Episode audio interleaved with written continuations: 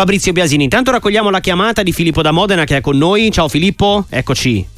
Ciao, buon pomeriggio. Ciao. Ciao buon pomeriggio. Eh, volevo fare una considerazione, avere una, un'opinione da voi, perché ne ho parlato anche con dei conoscenti e ci sono opinioni molto contrastanti in merito. A proposito di Sinner eh, e a proposito di come viene magari anche trattato da un certo tipo di stampa nel nostro paese, eh, noi possiamo considerare un campione a tutto tondo eh, una persona non solo per i suoi meriti sportivi, ma anche per quello che fa fuori dal campo e, e il riferimento è inevitabilmente non solo a lui ma anche a tanti altri eh, che magari detengono la residenza fiscale fuori dal nostro paese eh, sfruttando delle condizioni legittimamente economiche migliori. Eh, però mh, questi, queste esaltazioni, questi osanna nei confronti di Sinner mi sembrano un po' troppo eh, eccessive, mm. eh, senza chiaramente voler far polemica e tenendo chiaramente distinti i meriti sportivi da tutti gli altri meriti. Mm. Eh, vi ringrazio, volevo già, volevo già intervenire con Walter Sabatini che l'ho ascoltato questa mattina, non sono riuscito a prendere da linea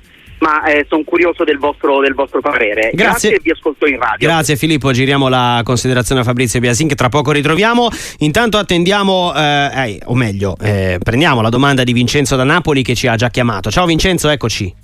Salve, buongiorno sportiva, innanzitutto grazie per la compagnia che ci fate, grazie, grazie per questi oltre dieci anni di radio insieme. Vi ho Grazie. scoperto per caso dieci anni fa durante un viaggio, non vi ho più abbandonati e sono felicissimo di poter interagire Siamo con voi. Siamo magnetici, di la verità. Guarda, Vai. io volevo fare giusto due considerazioni. Una è riguardo l'episodio che è avvenuto a, a Magnan del, del Milan sì. per il caso che si è protratto ricordandomi anche di un episodio analogo successo a Koulibaly ai tempi del Napoli. Uh-huh. Eh, io ho visto una, una risonanza mediatica maggiore, non che ci sia differenza tra uno e l'altro caso. Gli imbecilli purtroppo sugli stati ce ne sono, ce ne saranno sempre, si spera ancora per poco, però ho visto che c'è stato questa volta un, um, un come si può dire, un... Clamore.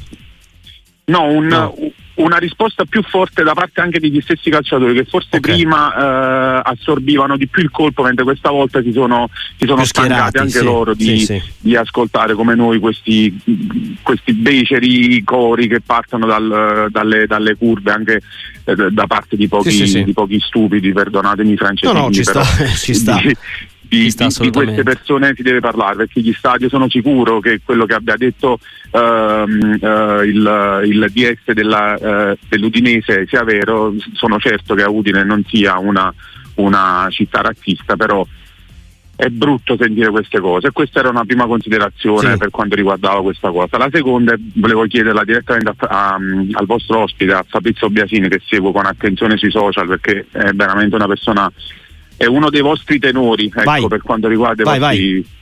Ecco, eh, al netto degli acquisti che ha fatto il mio Napoli in questa, sessione, in, in questa sessione invernale, che possibilità ci sono effettive secondo lui di poter arrivare a questo benedetto quarto posto che ci consentirebbe l'ingresso uh-huh. in Champions League? Grazie Vincenzo, salutiamo Fabrizio Biasine, eccoci Fabri, ben trovato. Eccomi, eccomi, ciao, ciao. Eccoci qua, hai sentito la domanda di Vincenzo, è articolata sì. in due parti tra Megnan e acquisti del Napoli, poi parliamo anche di Sinner che era il primo ascoltatore che te lo chiedeva. Allora, su, su Megnan ha ragione, nel senso che eh, troppe volte noi eh, interveniamo a livello mediatico a seconda di quello che succede sul campo. Cioè, se Mignan non avesse alzato la mano per dire c'è questo problema, noi oggi di cosa parleremo? Di niente, facciamo finta di niente, chi se ne frega. Invece, siccome un grande calciatore ha alzato la mano e ha fatto presente che esiste questo problema, ci siamo interrogati, ci siamo mossi. La verità è che noi dovremmo a prescindere risolvere questo problema. Però viviamo in una società che tante volte fa finta di niente. Speriamo che quello che è successo a, a Udine ci permetta di diventare un po' più attenti e anche un filo più intelligenti rispetto a determinate cose. Allora, mm, sul Napoli, sì. sul Napoli e, il suo mercato è un mercato, de, definiamolo un filo bulimico secondo me, dettato dal fatto che i primi 4-5 mesi di, di questa stagione hanno spaventato De Laurentiis che ha commesso del, degli errori secondo me clamorosi e quindi ha scelto di fare questa cosa, di prendere il più possibile per cercare di risolvere tutti i suoi problemi. Non credo che abbia fatto così male, no? perché ci sono alcuni giocatori assolutamente interessanti, non credo che però la soluzione sia immediata. Per arrivare ai primi quattro posti, Napoli deve ritrovare i suoi giocatori, da Osimen in giù. Osimen giocherà gli ultimi tre o quattro mesi a Napoli? Punto interrogativo, probabilmente sì, ma adesso do- dovrà dare il suo contributo, così come tutti gli altri. Ieri il Napoli ha giocato una, una partita definiamola molto pragmatica con zero tiri in porta io capisco però che in questo momento di difficoltà e sofferenza punti a fare i punti in qualche maniera, però se vuoi arrivare nei primi quattro poi devi ritrovare la tua dimensione che magari non sarà quella di Spalletti o Panchina d'Oro, ma neanche quella che ho visto ieri perché con quel tipo di atteggiamento difficilmente arrivi nei primi quattro posti. Eh, l'amico di prima invece ti chiedeva di Sinner, campione sicuramente in campo e va poi sottolineato anche eh, di esserlo fuori dal campo e lui sottolineava che parlando anche con alcuni amici c'erano eh, impostazioni discordanti per esempio sulla scelta poi di avere residenze fiscali o altro all'estero, comodità particolari da questo punto di vista e non era convintissimo della, della situazione. Al di là del fatto fatto che, aggiungo io, Sinner sta dimostrando fuori dal campo di essere completamente diverso da, da chi ha un clamore mediatico come il suo, no? Eh, cioè, eh, profilo basso sempre, anche adesso che ormai non, non si può più nascondere. Ma guarda, il, il, giorno dopo ti dice tutto, cioè rispetto a quello che è successo ieri, ne abbiamo parlato in tutta Italia, se ne è parlato in tutto il mondo, per una volta siamo stati sulle home page di tutti i siti internazionali per questo nostro ragazzo che in questo momento esporta nel mondo l'immagine dell'italiano che forse non è neanche quella vera, perché un italiano così bravo, perfetto, preciso, gentile, mai sopra le righe, simpatico a tutti e così forte è, è qualcosa che in questo momento ci, ci, lusinga e oggi, il giorno dopo, lui ti dice già che sta già pensando al suo lavoro. Non è uno di quelli che pensa ad autocelebrarsi, cosa che probabilmente faremmo tutti noi. Lui in questo momento sta già pensando ai suoi prossimi tornei eh, Amadeus giustamente sta facendo di tutto per portarlo a, a Sanremo speriamo, e speriamo che ci riesca però in questo momento un altro probabilmente avrebbe già detto di sì lui invece deve capire se ce la può fare perché deve organizzare il suo lavoro e, e quindi ti dimostra di essere un professionista raro, uno che a un certo punto della sua carriera, siccome era uscito da, da, proprio da un Australian Open, sceglie a 20 anni di cambiare guida tecnica e capisce che per crescere deve migliorare il suo team, deve migliorare le sue prestazioni e fa delle scelte che a volte non, non riusciamo a fare neanche noi che abbiamo 40 o 50 anni. Abbiamo Peo da Torino che salutiamo, ciao, benvenuto. Ciao. Eh, una cosa sì, anch'io come molti, magari mai preso una racchetta in mano, mai seguito il tennis, da oggi tatuaggio, no, anch'io questo delirio collettivo. Poi sono felice di parlare con uh, Fabrizio Biasin che è molto bello.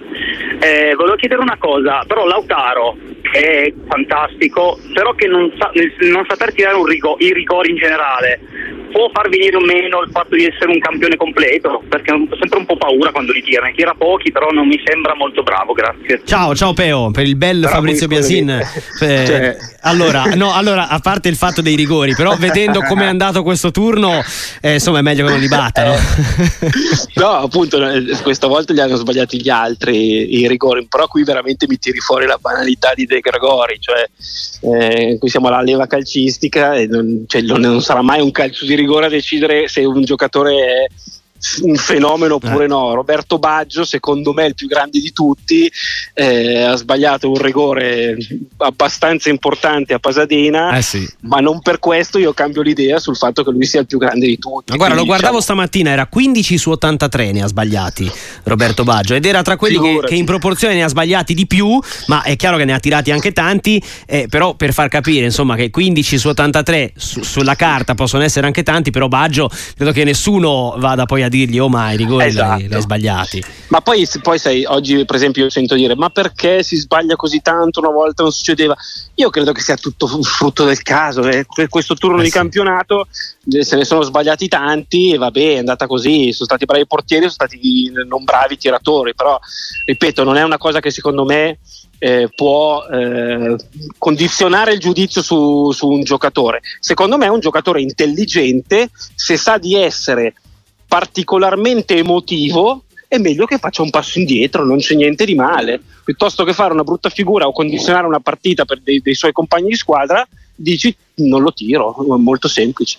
Noi tifosi del Bologna siamo tutti ovviamente compatti con la nostra squadra e il nostro allenatore, però ci sono scelte di Motta che io faccio fatica ad accettare. Spesso si priva di giocatori di primo piano tenendoli fuori per far giocare alcuni ragazzi che non danno più di tanto. Abbiamo una squadra forte che se la può giocare fino alla fine per entrare in una coppa, ma Motta dovrebbe a volte essere meno assolutista con certi giocatori. Non sono io che lo dico, ma è un amico che non si firma e ti chiedo appunto se, se vuoi dire qualcosa anche sul Bologna, che è stata una bella favola del girone di andata e ora sta provando a ripetersi anche al ritorno.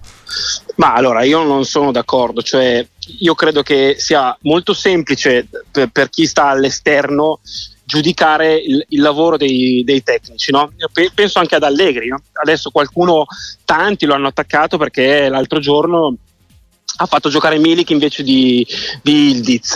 E io credo che in realtà se tu eh, pensi sul lungo termine devi riuscire a eh, tenere alta la temperatura su tutta la, la, la tua rosa e quindi ci sono delle scelte che magari all'esterno uno non comprende e hanno un senso. Nel caso specifico, quindi Tiago Motta e il Bologna, a me sembra che il Bologna, cioè un tifoso del Bologna quest'anno deve essere non felice, felicissimo, eh cioè, vede un livello di gioco eh, elevatissimo di, su, con una squadra che è una delle più giovani in assoluto, un allenatore in strarampa di lancio, giocatori mi sembrano molto molto applicati, un bel gruppo al netto di alcune partite dove le cose possono anche non andare bene, me sembra che questa sia una squadra che veramente sta facendo un gran campionato. De Ketelar ha fatto un partitone, cosa ne pensi? Questo è Filippo D'Alecco. Che mi ha sorpreso perché io ero tra quelli che l'avevano bollato. Cioè io l'anno scorso ho detto no, non è l- la Serie A non è il suo mm. campionato, il Milan non, non è la sua squadra, non può stare a un certo livello. Poi a un certo punto ascolto, sento voci di mercato lo vuole Gasperini all'Atalanta. E, e io mi sorprendo clamorosamente, dico, non potrà, essere, non potrà, mai essere, un giocatore di Gasperini, cioè Gasperini è quello che massacra i suoi giocatori in allenamento e si prende De Keteler, però mi pongo delle domande, cioè dico, se lo prende Gasperini evidentemente ha visto, ha visto qualcosa, eh. Eh, che, che noi non abbiamo visto. E ci ha avuto ragione lui, nel senso che questo è un giocatore che forse va ancora formato dal punto di vista caratteriale e sulla continuità deve ancora fare dei passi avanti però ha tanta qualità proprio tanta che io l'anno scorso non ho visto e quest'anno sto vedendo assolutamente. Edo da Genova ti chiede, volevo, volevo, sapere se secondo te il Genoa può puntare a qualcosa di più rispetto alla salvezza quest'anno. Siamo reduci dall'intervista con Tullio Solenghi che ha detto non diciamo blasfemie, quindi ti do anche questo. Ha ragione Tullio, grande Tullio, sono d'accordo con lui, e, ma è grasso che cola una, una, una, una salvezza, non dico tranquilla, ma, ma, quasi, cioè nel momento in cui tu neopromossa riesci a fare quello che sta facendo adesso Gilardino, Trentino, una squadra che può avere anche dei momenti brutti, però in casa soprattutto è difficilissima da affrontare ha fermato praticamente tutti tranne il Milan anche con uh, un, un, caso arbitrale che ci, ci, ricordiamo. Comunque in generale in, in casa ha, ha fatto percorso quasi netto ed è una squadra che è caratterialmente molto molto ben formata ma che sa giocare anche un bel calcio che se va sotto riesce a ribaltare le partite. Bravissimo Girardino che tra l'altro fino a un anno e qualche mese fa neanche ci immaginavamo potesse stare a, a, a questo livello. E Maurizio prima del break perché in Premier si protesta meno e si gioca di più dovremmo prendere esempio non credi? In Italia parliamo troppo i giocatori in campo in Premier invece pensano a giocare. Sei d'accordo? è così? T- t- guarda ti dico tutte le volte che ci sono le, le, nostre domeniche sere a parlare di casi arbitrali mi domando ma esisterà una, una, una, una situazione simile anche in Inghilterra? Cioè ci saranno trasmissioni dove si passa il tempo a sviscerare eh. i casi arbitrali? Non ho una risposta magari c'è io non lo so. Diciamo che eh, forse da noi c'è questa tendenza a voler ehm, fare polemica su, su un po' tutto. Ed è una cosa adesso io lo dico male ma la verità è che ci piace, cioè noi facciamo finta che noi ci indigniamo, no? dovremmo migliorare, fare, disfare, eccetera, eccetera. Ma la verità è che ci piace fare questa cosa, cioè, cioè, noi italiani amiamo la polemica anche quando è abbastanza inutile e pretestuosa, quindi ce la portiamo avanti. Io credo che non riusciremo mai a levarcela dalle scatole questa cosa. Si diceva arriverà il VAR e non si parlerà più di arbitri, se ne parla dieci eh, volte sì. tanto, figurati, per cui purtroppo andremo avanti così. Doppia gufata per Fabrizio prima del break, così almeno hai tempo anche di toccare qualcosa. Claudio da Bologna ti fa i complimenti per la vittoria dello scudetto e il passaggio del turno con l'Atletico, mentre un altro, amico, un altro amico che è Nan ti chiede se ti manca in ala Samp il Como salirà secondo me, quindi doppia gufata per te. Beh, allora guarda, eh, su, sulla prima ti dico eh, che eh, non rispondo, nel senso Giusto. che questa è, settimana, è una settimana abbastanza importante da questo punto di vista perché sappiamo che poi culmina con Inter Juventus di, di, domenica, che è un po' la partita del campionato. Io non, penso mai che le partite di inizio febbraio possano essere decisive. In questo caso specifico, secondo me, ci siamo molto vicini. E invece, per, per quanto riguarda il Como, sì, hai ragione, perché io il Como ho visto un, un mese di grandi annunci, sono arrivati un sacco di giocatori, alcuni tra l'altro che io non minimamente conoscevo. Sì. E quindi il Como sta facendo veramente di tutto per poter allestire una rosa da promozione diretta in Serie A. Dopodiché l'altro giorno ha perso contro l'Ascoli in casa giocando una pessima partita. Eh sì. Quindi la verità è che tu puoi anche fare tutti gli acquisti del mondo, però poi devi trovare la quadra, devi essere sintonizzato su un campionato che è molto difficile. Tantissime volte in Serie B funzionano le squadre magari che hanno speso 3.000 lire ma che hanno l'idea generale del, del gruppo. Vedi Cittadella. Quindi, vedi Cittadella. E quindi beh, benissimo perché la proprietà del Como è solida, sana e può investire e sta investendo. Però non è tutto così automatico. Il nostro microfono aperto 334 773 0020 per intervenire con Fabrizio Biasini in diretta su Sportiva e anche i vostri messaggi già tantissimi al 366 6284 122. Abbiamo ancora un po' di minuti da stare insieme. C'è anche Mauro da Montecatini che salutiamo. Benvenuto. Ciao. Sì, ciao, ciao, buonasera a tutti. Ciao. No, volevo domandare a, Fa- a Fabrizio, eh, se, mh, mm, secondo lui no, non godete di una certa immunità, tipo bastoni per esempio, no? mm. anche ieri. Ma ecco, voglio dire, ma... Eh, cioè, voi dicevate della Juventus, ma qui ragazzi, tutte le domeniche ce n'è una. Mm. Fabrizio, eh, cioè, svegliamoci, eh, è così, eh. Eh, non è che lo dico io e basta. Mm. Ok, giriamo la, la, tua considerazione, Mauro. Fabrizio, questione Allora, Mauro, Mauro, sono molto sveglio, guarda, sveglio. quindi ti dico che proprio rispetto alla partita di, di ieri sera, io credo che se, se, uno ha una visione minimamente distaccata ed è sereno con se stesso e, e con gli altri, si rende conto che l'idea di, del complotto arbitrale pro Inter proprio non esiste, perché eh, stiamo parlando di eh, tre casi in, in, particolare. Il gol di Lautaro. Se annulliamo il gol di Lautaro, secondo me, allora dobbiamo rivedere proprio il calcio. Cioè, di, forse c'è stato un contatto. Secondo me dovremmo mettere in evidenza il fatto che è abbastanza ridicolo che ci siano dei giocatori che poi stanno per terra un quarto d'ora quando non, è successo niente. La, la, il contatto di bastoni, ok, ci sto. Dice un contatto, due giocatori che si strattonano, non so, per esempio ieri l'arbitro Cesare dice che secondo lui non c'è assolutamente niente, però va bene, ci sto, quello poteva anche essere un rigore, ok, va benissimo, ma se, se ragioniamo sull'idea del complotto arbitrale, mi spieghi perché si arriva ad assegnare il rigore per l'uscita di, di Sommer, che prima tocca il pallone e poi va su Zola. Se veramente ci fosse qualcuno che rema a favore dell'Inter, lì fa finta di niente, non assegna nessun tipo di rigore e la partita va avanti. Perché ieri poi Nico Gonzalez sbaglia il rigore, lo calcio male e la partita finisce 1-0 per l'Inter. Ma altrimenti sarebbe finita 1-1, molto probabilmente, e adesso parleremo di un Inter che ha dei problemi, eccetera, eccetera, eccetera. E quindi Beh, benissimo, forse eh, ieri ci sono state delle decisioni sbagliate, secondo me no, però diciamo, diciamo, che ci sono state delle decisioni sbagliate, ma sicuramente non esiste un complotto eh, pro Inter, perché altrimenti non assegni il rigore sull'uscita di Sommi.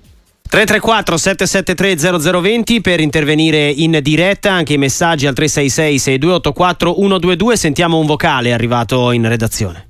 Ciao ragazzi, volevo chiedere a Fabrizio se, dato che si parlava del Milan, lo stadio San Donato, eccetera, se ci sono possibilità e quante possibilità, probabilità che invece l'Inter resti a San Siro e se non resti lì eh, dove potrebbe esserci il nuovo stadio. Grazie, buona giornata, salvo da Lodi. Grazie Salvo, siamo con Fabrizio Biasin, quindi stadio dell'Inter, visto che si parlava di San Donato per, per il Milan, l'Inter che fa tra San Siro e nuove location, Fabri? Allora faccio fatica a rispondere a questa domanda perché mentre mi sembra che eh, insomma, il Milan abbia preso una direzione abbastanza chiara, hanno parlato delle amministrazioni San Donato, poi bisogna superare l'ostacolo gigantesco della burocrazia, però l'intenzione è molto chiara, anche perché sono stati stanziati decine e decine di milioni per arrivare a pensare di costruirlo lo stadio, vuol dire che l'intenzione è serissima. Io non ho ancora capito cosa, cosa succederà con San Siro, cioè non ho ancora compreso qual è la vera idea del sindaco. Non sei l'unico, Scala. credo. Ma proprio non, non, ci arrivo perché dopo vent'anni che si parla di nuovo stadio, noi siamo tornati vent'anni dopo a parlare nuovamente di ristrutturazione di San Siro, ma forse si può fare eh, la capienza si può mantenere a un certo livello. Ma mh, mm, magari a me andrebbe benissimo, cioè mi dici che posso stare a San Siro per uh, due o tre anni con una capienza a 60.000, vabbè, ci tappiamo il naso, staremo un po' stretti, ma dopo c'è un bel San Siro ristrutturato, benissimo. Però voglio capire se si tratta di chiacchiere o se c'è qualcosa di concreto, perché altrimenti siamo a, a fare delle discussioni che non portano assolutamente a nulla. Nel frattempo so che l'Inter si guarda attorno e prova a fare il suo stadio a Rozzano. Quanto è concreta questa cosa? Io ti giuro, non lo so, non lo so. Io so soltanto che ho un grosso timore, quello di non vedere mai uno stadio nuovo. Non, non so se lo vedrò mai perché comincio a invecchiare, i capelli li ho persi vent'anni fa e sto perdendo le speranze. Allora, eh, Luca da Edimburgo ci fa sapere che in UK, cioè nel Regno Unito, non esiste un programma che parla solo di ruoli arbitrali. Quindi abbiamo anche. Eh, vedi, cioè, vedi siamo tornati eh, su. Boh, secondo, secondo, me, ma anche nel post partita, io, ti giuro, non lo so, non lo so. Ma quando finiscono le partite, anche dove succedono delle cose clamorose, secondo me i tifosi vanno a bersi la birra e se la ri- cioè, non, non lo so, magari invece parlano solo di arbitri. Però non credo, secondo me si dimenticano un secondo dopo. Allora, Andrea da, Andrea da, Verona ti chiede se, eh, forse la vede da tifoso, ma Zirkzee è destinato a raggiungerci a Napoli, che con i 130 milioni di Osi è l'unica con contanti pronti, anche perché chi potrebbe arrivare eventualmente all'altezza di Osimen? Bella domanda questa eh, sul futuro del Napoli. Eh, non, è se, non, è una risposta semplice, però io non credo che in questo momento il Napoli stia ragionando su Zirkzee. Mi sembra che invece Zirkzee, che sta facendo quello che sta facendo, abbia tantissimi pretendenti, probabilmente tanti anche all'estero. In Italia, se proprio devo scegliere una destinazione, se- la più probabile mi sembra proprio il Milan affrontato l'altra sera, perché diciamo che sentendo qua e là l'idea che possa essere l'attaccante da mettere al posto di Giroud per la prossima stagione mi sembra abbastanza concreta, io la, la, la comprendo anche perché stiamo parlando di veramente un bel attaccante. Daniele da Palermo, ben pomeriggio. Ciao a tutti, ciao, ciao. Fabrizio. Eh, ciao. Allora, io premetto, premetto, che sono tifoso del Palermo, quindi ho i miei problemi, non mi interessa né l'Inter né la Juve. Eh, però dico una cosa, intanto vorrei chiedere un parere a voi. Secondo voi Rocchi, persona per bene assolutamente, ma le rogne non se le va a cercare designando prima Rapuano e poi Aureliano, arbitri mediocri da sempre?